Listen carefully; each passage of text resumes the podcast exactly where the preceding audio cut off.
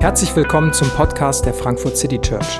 Schön, dass du eingeschaltet hast. Wir wünschen dir viele inspirierende Momente beim Hören der Predigt. Wir hatten Ostern vor ein paar Wochen und dann war am 13. Mai, das war vor genau zehn Tagen, glaube ich, wenn heute der 23. ist, ähm, Himmelfahrt. Also das ist auch ein christlicher Feiertag. Das war der Donnerstag, wo alle frei hatten, ähm, vor, vor, vor zwei Wochen. Da war Christi Himmelfahrt und da äh, ist quasi Jesus in den Himmel aufgefahren. Deswegen gibt es diesen Feiertag. Und Jesus hat das gemacht oder äh, ist in den Himmel aufgefahren, nicht weil er keinen Bock mehr hatte und die Welt einfach mal verlassen wollte und mal Urlaub gebraucht hat, sondern die Überzeugung der ersten Christen war, ähm, dass Jesus da hochgefahren ist und das, was wir im letzten Vers von der Lesung gerade gehört haben, um da sich auf den Thron zu setzen, um ab jetzt die Welt zu regieren. Aber bevor er aufgefahren ist, hat er seinen ersten Jüngern, den ersten Menschen, die ihn geglaubt haben, erstmal noch gesagt, sie sollen warten, bis der Heilige Geist kommt, sie sollen warten bis Pfingsten. Und Pfingsten ist es dann, wo, und Jesus hat es so angekündigt, was wird an Pfingsten passieren? Und er sagt in Apostelgeschichte 1, Vers 8, wenn der Heilige Geist auf euch herabkommt, werdet ihr mit seiner Kraft ausgerüstet werden. Und das wird euch dazu befähigen, meine Zeugen zu sein in Jerusalem, in ganz Judäa und Samaria und überall sonst auf der Welt, selbst in den entferntesten Gegenden der Erde. Also Jesus fährt in den Himmel, um ab jetzt von dort die Welt zu regieren. Und er sagt, wartet noch, bis der Heilige Geist kommt. Der wird euch mit Kraft erfüllen. Ihr werdet Kraft aus der Höhe bekommen. Göttliche Kraft wird eure Leben, euren Alltag erfüllen. Und Jesus hat damit nicht gemeint, dass wenn jetzt die Kraft Gottes da ist, wenn der Heilige Geist da ist, dass alles einfach werden wird, dass es keine Schwierigkeiten mehr geben wird, dass es keine Probleme mehr geben wird, dass man alle Probleme einfach auf eine allwissende, allmächtige Art so wegmachen, beten, tun kann. Es geht auch nicht darum, dass es uns dabei helfen soll, unsere, unsere Träume mit, mit Gottes Kraft auf einmal jetzt zu erfüllen. Sondern Jesus sagt, ihr werdet Kraft bekommen. Warum? Mit welchem Sinn? Um meine Zeugen zu sein, um eure Berufung zu leben. Und Petrus macht das explizit, wenn er an Pfingsten die erste große christliche Predigt hält. Und der gleiche Petrus ist es, dessen Brief wir gerade anschauen und der da ziemlich genau die gleichen Ideen verarbeitet und versucht zu erklären und sie noch viel konkreter anwendet. Und darum soll es auch heute gehen. Was, was hat das mit dieser Berufung und dem Heiligen Geist auf sich und wie wirkt er sich ganz konkret und praktisch in unserem Leben aus, so wie unsere Leben eben gerade sind? Petrus hatte am Pfingsten gepredigt und gesagt, dass, dass Jesus eben auferstanden ist, Jesus in den Himmel gefahren ist, Jesus regiert und Jesus ab jetzt der Herr ist. Und genauso haben die ersten Christen Jesus als Herrn bezeichnet. Wir tun das bis heute. Und damit ist impliziert, weil Jesus regiert. Jesus herrscht. Er ist Herr. Und das macht die Christen zu einem, einer ganz neuen Gruppe von Menschen, einem neuen Volk, einer neuen Nation, die nicht durch Herkunft oder Ethnie oder Geschlecht oder sozialem Status bestimmt ist, sondern die durch die Zugehörigkeit zu Jesus bestimmt ist. Und Petrus bezeichnet sie in seinem Brief ähm, an, an einige Gemeinden in der heutigen Türkei als Fremde. Weil Christen Jesus als Herrn bezeichnen, sind sie fremd geworden. Sie sprechen immer noch die gleiche Sprache, ähm, essen noch das gleiche Essen wie alle Leute um sie herum. Sie haben auch nicht ihr Haus gewechselt, aber sie sind fremd geworden. Und das Fremde an ihnen ist, dass sie ganz neu sind. Sie haben neue Werte und noch viel mehr, sie haben eine Hoffnung. Eine Hoffnung, die ihr Leben zutiefst erfüllt und der sie verpflichtet sind, nach der sie leben. Und sie sind aufgefordert, Gott in dieser Welt zu repräsentieren, Gott selbst zu kennen und Gott anderen durch ihre Leben, durch das, was sie tun im Alltag vorzustellen. Königliche Priester nennt Petrus das. Und das ist die Berufung, die der Heilige Geist jetzt unterstützen soll. Im Alltag so mit Hoffnung zu leben, so zu leben, dass andere in dem, wie wir die, die, die Schwierigkeiten des Lebens navigieren und wie wir uns darin verhalten, Gott kennenlernen und wir selbst immer mehr, immer mehr wie werden wie Gott und Gott ähnlicher werden. Aber was genau ist denn dieser Alltag und was genau tut der Heilige Geist mitten in all dem? Und Petrus schreibt es in seinem Brief in Kapitel 3 ab Vers 13 dann so. Wenn ihr also mit unermüdlichem Eifer das tut, was gut und richtig ist, kann euch dann überhaupt jemand etwas Böses antun? Ja, eigentlich nicht, oder? Leute, die nur Gutes tun, denen sollte doch auch nur Gutes widerfahren. Aber er sagt, und, aber trotzdem solltet ihr trotzdem leiden müssen. Gerade weil ihr euch nach Gottes Willen richtet, dann seid ihr glücklich zu preisen. Habt keine Angst vor denen, die sich gegen euch stellen. Lasst euch nicht einschüchtern. Und solltet ihr leiden müssen, und dann sagt er, gerade weil ihr euch nach Gottes Willen richtet. Das ist doch komisch. So, solltet ihr leiden trotzdem, also ihr, ihr, lebt nach Gottes Willen und dann ist aus irgendeinem Grund geht was schief und ihr müsst halt mal leiden, sondern nein, weil ihr nach Gottes Willen leidet, werdet, äh, lebt, werdet ihr Schwierigkeiten haben, weil ihr versucht, mit Integrität das Gute im Alltag zu tun, Gott zu repräsentieren, werdet ihr Schwierigkeiten haben, werdet ihr leiden, werdet ihr Probleme bekommen. Wie kann das aussehen? Was können das für Probleme sein? Naja, vielleicht erleben wir die im, äh, im Berufsleben, dass man sagt, wir haben bestimmte Werte und nach denen möchte ich leben und nach denen möchte ich auch meine, meine Arbeit tun. Und so manchen branchenüblichen Kompromiss, den, den möchte ich einfach nicht eingehen. Und ich bin auch nicht bereit, meine Ellbogen auf Arten und Weisen auszufahren, nur um an die Beförderung zu bekommen. Und das heißt, dass, ich, dass ich vielleicht übersehen werde. Vielleicht kann das auch bedeuten, dass man in einem ja wirklich schlechten Arbeitsumfeld ganz bewusst bleibt. Nicht, weil man so besonders gern leidet, sondern weil man weiß, dass man hier was Gutes tun kann dass man genau an der Schule bleibt, wo alles chaotisch ist und alle anderen Lehrer keine Lust mehr haben. Dass man genau in der, in der Klinik bleibt, wo man Menschen helfen muss, obwohl das ein ganz bizarres System ist, was da um einen rumläuft. Oder viele andere Orte. Dass man ganz bewusst da bleibt, weil man als Christ sich dorthin berufen fühlt. Obwohl man es hätte einfacher haben können. Vielleicht merkt man das in, in Freundschaften, im ganz normalen Miteinander mit anderen Menschen Vielleicht, weil man immer wieder bereit ist zu vergeben und sich auf andere einzulassen und dann doch immer wieder enttäuscht wird. Aber vergebungsbereit bleibt, weil Gott auch ein vergebender Gott ist. Vielleicht ist man nicht bereit, alles mitzumachen im Freundeskreis und wird für manche Aktivitäten dann einfach nicht mehr gefragt und fühlt sich außen vor. Vielleicht in Beziehungen oder in, in der Ehe, ähm, dass man versucht, nach Gottes Willen zu leben und deswegen hat man noch gar keine Beziehung, weil man versucht, nach Gottes Willen zu leben. Vielleicht versucht man nach Gottes Willen zu leben und genau deswegen wird man belächelt, weil man Sexualität ganz anders lebt. Oder weil man, weil man eben nicht wegläuft, wenn es hart wird und schwer wird, sondern kämpft und ringt und sich diesen harten Prozess antut und einfach nicht, okay, Probleme und ich ziehe weiter. Nach Willen Gott, den Willen Gottes zu leben, bringt Schwierigkeiten mit sich. Da wird überhaupt gar kein Hehl daraus gemacht. Aber wie kann ich in Schwierigkeiten, und wenn es mir Schwierigkeiten bringt, trotzdem das Gute tun? Da, da fehlt doch was. Das, warum sollte man das machen? Wie, wie kann ich das? Naja, genau dafür brauche ich die Kraft, die Gott mir gibt. Die Kraft, mit Gott, der mich Gott erfüllt. Denn all das kann uns ganz schön Angst machen. Das kann uns Ängste machen, dass wir übersehen werden, dass wir etwas verpassen, dass wir die Kontrolle verlieren. Das sind alles beängstigende Szenarien. Abgelehnt, belächelt zu werden. Das sind beängstigende Szenarien. Woher kommt jetzt der Mut? Woher kommt jetzt die Kraft? Der Apostel Paulus schreibt es in einem anderen Stelle in dem Neuen Testament so. Denn Gott hat uns nicht einen Geist der Ängstlichkeit gegeben, sondern den Geist der Kraft, der Liebe und der Besonnenheit. Gott hat uns einen Geist gegeben, der uns Kraft, Liebe, Besonnenheit, Klarheit gibt, der uns Mut macht, Mut macht mitten im Alltag. Mut macht weiterhin, ja trotzdem das Gute zu tun, selbst wenn wir wissen, dass es Probleme mit sich bringt. Und meistens sind das wahrscheinlich keine spektakulären Gotteserfahrungen, diese riesigen Geschichten, über die man Bücher schreiben kann.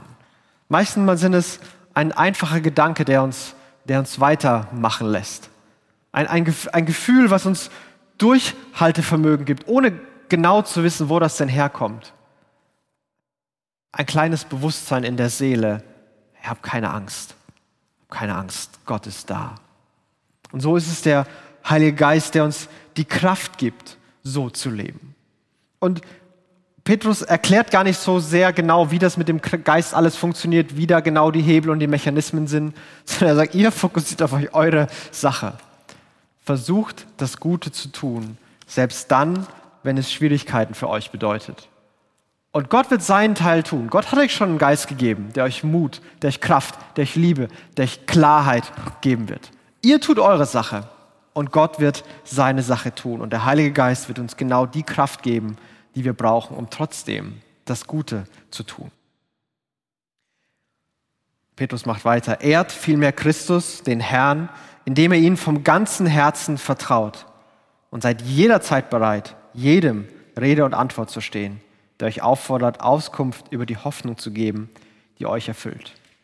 Vertraut Jesus von ganzem Herzen. Wie sieht das aus? Was heißt das in dem Moment? Naja, wir sind bereit, jederzeit, jedem Auskunft über die Hoffnung zu geben, die wir durch Jesus haben. Auskunft über die Hoffnung zu geben. Auch da wieder, wie sieht das aus? Was ist damit praktisch gemeint? Und ich glaube, dass Petrus vor Augen hat, dass wenn wir das Gute tun, wenn wir anders leben, wenn wir ein bisschen fremd sind, fremd, weil die Hoffnung uns zu Fremden macht, fremd, weil wir nach den Werten Gottes leben, dann wird es anderen auffallen. Und vielleicht werden manche uns sich, sich distanzieren, aber wieder andere werden Fragen stellen. Die werden ins Fragen kommen, wo das herkommt. Warum lebst du so? Warum hast du diese, warum verhältst du dich so? Hey, warum hilfst du mir? Du, du hast doch gar nichts davon. Warum hilfst du dem Kollegen? So, das ist doch der direkte Konkurrent um die Beförderung. Warum hast du denn noch nicht gekündigt? Du könntest es so viel einfacher haben. Warum, warum bist du noch Single? Warum lebst du nicht mit deinem Freund, deiner Freundin in der gleichen Wohnung? Warum spendest du freiwillig Geld an, an, an Leute? So, das, hä? Verstehe ich nicht. Warum, warum hast du mich noch nicht aufgegeben. Ich mache doch nur Probleme. Keine Ahnung, was es für Fragen sind. Keine Ahnung, was es für Gedanken sind. Aber was, was sagen wir? Was antworten wir, wenn diese, wenn diese Fragen kommen? Hey, wa warum bist du so? Warum machst du das? Und ich merke für mich persönlich, dass es ganz leicht ist, sich in irgendeine Phrase zu stecken, weil in meinem Kopf, okay, jetzt, jetzt könntest du versuchen, es zu erklären, aber du musst es auf eine Art und Weise erklären, dass der andere es versteht hm, ob das klappen wird, keine Ahnung. Und am besten sollte der andere auch noch irgendwie Gott dabei besser kennenlernen und Gott verstehen und selber anfangen, an Jesus zu glauben. Puh, ähm, das klingt ein bisschen zu viel für mich. Ich habe gar keine Ahnung, wie ich das erklären soll. Und dann sagt man irgendwelche nichtssagenden Sätze, ja, ich habe das halt schon immer so gemacht und ja, warum auch nicht? Ähm, das ist auch, ist auch okay und ich, ich darf doch auch so leben, wie ich gerne leben möchte. Und es ist super einfach und ich merke mit dabei. Aber auch hier wieder merke ich, wie eine Lücke da ist, wie mir etwas fehlt, um genau das zu tun, um, um Auskunft über die Hoffnung zu geben, die, die in mir ist. Und Jesus hat im Lukas-Evangelium einmal Folgendes gesagt. Wenn man euch vor die Behörden und vor die Machthaber führt, dann macht euch keine Sorgen, was ihr sagen sollt. Denn wenn es soweit ist, dann wird euch der Heilige Geist zeigen, was ihr sagen müsst. Wenn ihr gefragt werdet, Macht euch keine Sorgen, denn in dem Moment wird der Heilige Geist euch zeigen, was ihr sagen müsst. Er wird euch nicht vorher schon die Rede aufs Nachttisch legen, dass du morgen schon beim Aufstehen weißt, was du nachher sagen wirst. In dem Moment wird es dir zeigen, die richtigen Worte geben. Und manchmal hatte ich diese Momente, wo man anfängt, irgendwas zu erklären und denkt sich so, oh Mann, das macht gerade überhaupt keinen Sinn. Und dann irgendwann sagt man Dinge und danach denkt man sich, oder danach dachte ich mir so, Alter, war das gerade schlau von mir. Das habe ich noch nie gedacht in meinem Leben. Das ist ein ganz neuer Gedanke. Und fairerweise muss man sagen, es gibt auch die Momente, wo man anfängt zu reden und denkt so, ja, das macht eigentlich auch ganz Sinn. Und du siehst dem anderen an, wie er es immer komischer und komischer findet und wie er immer mehr denkt, so, hm, ja, alles klar, den frage ich nicht nochmal. Ähm, aber es ist okay. Das ist völlig okay, denn Petrus sagt, hey, seid bereit, jedem Rede und Antwort zu stehen. Er sagt nicht, überzeugt alle, sorgt dafür, dass alle das glauben, sondern er sagt, seid einfach nur bereit. Seid bereit, den Mund aufzumachen und zu antworten. Und der Heilige Geist wird euch die Worte geben, die ihr sagen sollt. Er befähigt uns, er befähigt dich, Hoffnung, die du hast, zu bezeugen und in Worte zu fassen. Und auch hier wieder, ähm, meistens nicht so besonders spektakulär. Manchmal vielleicht schon, aber meistens sind es die kleinen Dinge, die, die vielleicht so leicht übersehen werden. Aber seid nicht nur bereit, Hoffnung, äh, darüber Zeugnis abzulegen, welche Hoffnung ihr habt, sondern aber tut es freundlich, das ist Vers 16, tut es freundlich und mit dem gebotenen Respekt. Immer darauf bedacht, ein gutes Gewissen zu haben. Denn wenn ihr ein vorbildliches Leben führt, wie es eurer Zugehörigkeit zu Christus entspricht, dann werden die, die euch verleumden, beschämt dastehen, weil ihre Anschuldigungen sich als haltlos erweisen. Und sollte es Gottes Wille sein, dass jemand leiden muss, weil er Gutes tut, dann ist es auf jeden Fall besser, als wenn er leiden muss, weil er Böses tut. Tut es mit Freundlichkeit und dem gebotenen Respekt. Bleibt freundlich bei all dem. Und äh, also bei mir ist es so, an guten Tagen mit Menschen, die ich mag, ist freundlich sein überhaupt kein Problem. An schlechten Tagen bei Menschen, die ich mag, ist freundlich sein so, ja, so 50-50 würde ich, würde ich sagen. Manchmal klappt's, manchmal nicht. An schlechten Tagen mit Menschen, die mich auch noch nerven, da freundlich zu sein, das ist so pff, Tendenz ausbaufähig, würde ich sagen. Also das klappt eher selten. Freundlich genau dann zu sein mit Menschen, die mich sogar nerven. Aber tut es mit Respekt. Selbst dann, wenn blöde Fragen kommen, wenn vorwurfsvolle Fragen kommen, bleibt freundlich und respektvoll. Denn, denn Gott ist selbst freundlich und gütig und respektvoll. Und wir sollen Gott repräsentieren. Und man, man kann auch sehr respektlos und sehr unfreundlich Recht haben. Und der andere kann sagen so, ja, der hat recht, aber er ist ein absoluter Volldepp. Das, das kann passieren. Und Recht haben alleine ist nicht der Punkt. Gott auch in seiner Freundlichkeit zu repräsentieren, selbst dann, wenn andere nicht freundlich und un sogar unfreundlich sind. Und auch da wieder merke ich, wie meine Kapazitäten so schnell begrenzt werden. Zu den Menschen freundlich zu sein, die mich nerven, die mich vielleicht sogar aktiv nerven wollen, die mir Vorwürfe machen, die nur darauf warten, dass ich was Falsches sage. Bleibt freundlich und bleibt liebevoll, auch gerade dann, wenn die anderen es nicht sind. Und, und als Christen, wenn wir an Jesus glauben, wenn du an Jesus glaubst, dann gibt es diesen Satz, ja, ich bin dann freundlich, wenn der andere auch freundlich ist. Oder wenn die anfangen, nett zu sein, dann werde ich auch wieder nett sein. Nein, das gibt's nicht. Jesus ist freundlich zu uns und deswegen sind wir freundlich zu anderen. Wir sollen freundlich sein. Und man kann freundlich Nein sagen. Man kann auch freundlich sagen, ich bin völlig anderer Meinung, das ist völlig falsch, was du sagst. Freundlich und respektvoll sein heißt nicht zustimmen und immer alles zu allem Ja und Amen sagen, aber freundlich bleiben. Und auch hier ist es der Heilige Geist, der uns befähigt und der uns in uns die Kapazität wachsen lässt, so zu handeln und so zu leben. Äh, Im Neuen Testament wird das mit Früchten des Geistes beschrieben. Und eine Freundlichkeit, Güte, Liebe, Großzügigkeit, Treue sind sogenannte Früchte des Geistes. Ein bisschen abgefahrenes Konzept, aber damit ist gemeint und was, was uns dabei helfen soll, es ist eben nicht so, das ist ein, etwas, was organisch wächst und immer mehr da ist über einen längeren Zeitraum. Es ist nicht, heute bin ich freundlich, morgens bin ich nicht, übermorgen ist Freundlichkeit wieder da, sondern es ist etwas, was, was langsam wächst und stetig mehr wird. Und wir erkennen es vielleicht nicht, wenn wir uns mit, uns mit, mit gestern vergleichen, wie wir letzte Woche gehandelt haben, aber wenn du mal drei Jahre, fünf Jahre, zehn Jahre, 30 Jahre, keine Ahnung, wie lange du zurückgucken kannst. Wenn du mal zurückguckst, bist du freundlicher geworden? Kannst du jetzt mit Menschen, die dich nerven, anders umgehen? Kannst du jetzt respektvoller bleiben, selbst wenn Vorwürfe im Raum stehen, als noch vor drei Jahren, als noch vor zehn Jahren? Ist da mehr da in dir? Und weil, wenn ja, dann ist es der, der Heilige Geist, der deinen Charakter über die Zeit geformt hat und der auch noch nicht fertig ist. Da kommt auch noch mehr. Du musst auch nicht zufrieden sein mit dem, was jetzt ist. Aber er lässt in uns die Kapazität mehr und mehr wachsen. Der Heilige Geist verändert Stück für Stück unseren Charakter. Und wieder, das heißt nicht, dass es keine Herausforderungen mehr gibt. Das heißt nicht, dass alles einfach sein wird. Und er sagt das so, so ganz salopp. Und wenn ihr leidet, dann leidet doch wenigstens für was Gutes und leidet nicht für was Schlechtes. Wenn das Leben schon hart und anstrengend ist, dann lass dein Leben wenigstens hart und anstrengend sein, weil du versuchst, mit Integrität zu leben und nicht, weil du versuchst, all deine Dummheiten zu verstecken. So. Wenn schon hart, dann lass doch wenigstens aus einem guten Grund hart sein. Wenn schon Leid, dann lass doch wenigstens aus einem guten Grund leiden und nicht aus einem blöden, bösen Grund. Denn Jesus selbst hat für das Gute gelitten. Und Jesus selbst ist immer das Vorbild, den, den wir in all dem bezeugen sollen, den, den wir in all dem widerspiegeln und repräsentieren sollen. Jesus selbst Vers 18. Christus hat ja ebenfalls gelitten, als er, der Gerechte, für die Schuldigen starb. Er hat mit seinem Tod ein für allemal die Sünde der Menschen gesühnt und hat damit auch den Zugang zu Gott eröffnet. Ja, er wurde getötet, aber das betraf nur sein irdisches Leben, denn er wurde wieder lebendig gemacht zu einem Leben im Geist. Christus selbst hat gelitten. Für Jesus selbst hat Leben nach Gottes Willen nicht bedeutet, dass alles einfach ist.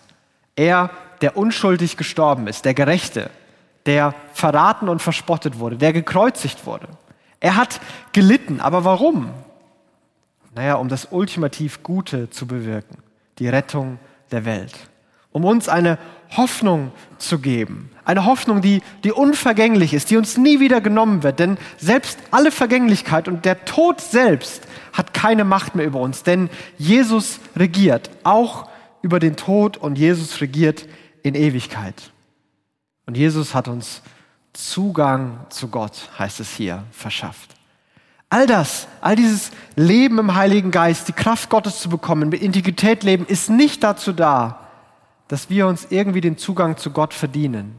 Dass wir an einem guten Tag dann eben zu Gott kommen dürfen, weil Gott an dem Tag zufrieden ist und an einem anderen Tag eben nicht. Nein, Jesus hat uns den Zugang eröffnet. Wir müssen uns den nicht verdienen. Wir müssen nicht das irgendwie selbst beweisen.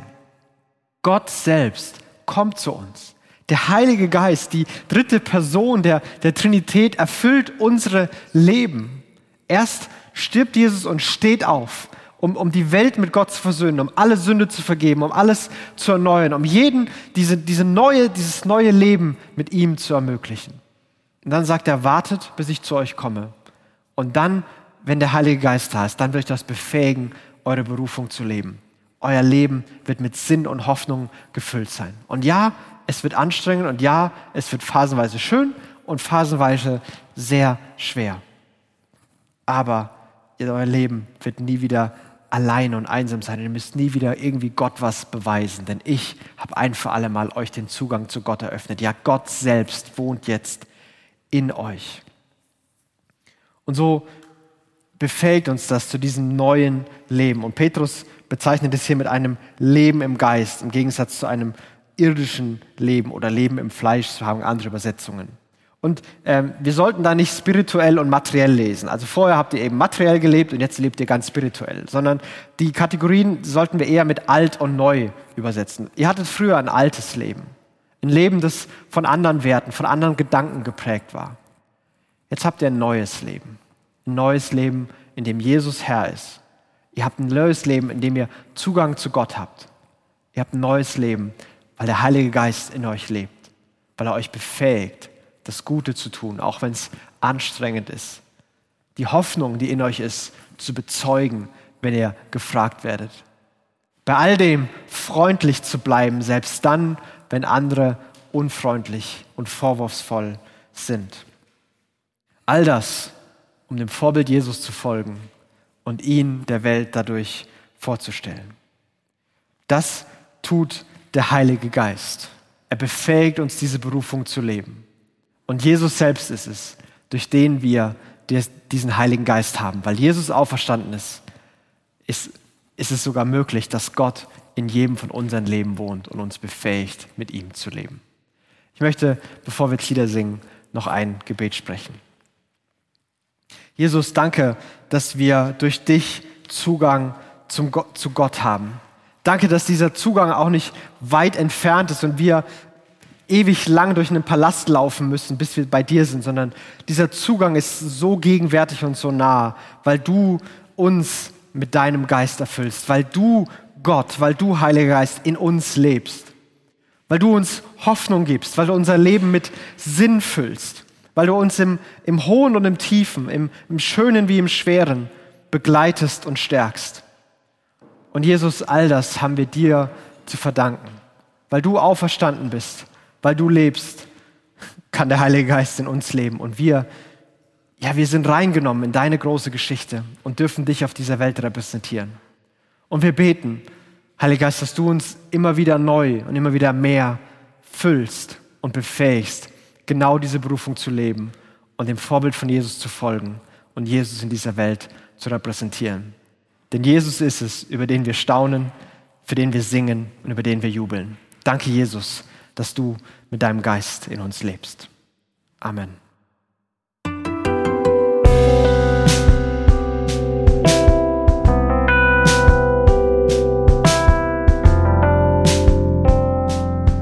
Wir hoffen, die Predigt hat dich inspiriert. Wenn du uns kennenlernen möchtest, dann schau einfach mal auf unsere Homepage www.frankfurtcitychurch.de oder besuch uns in unseren Gottesdiensten. Bis dann!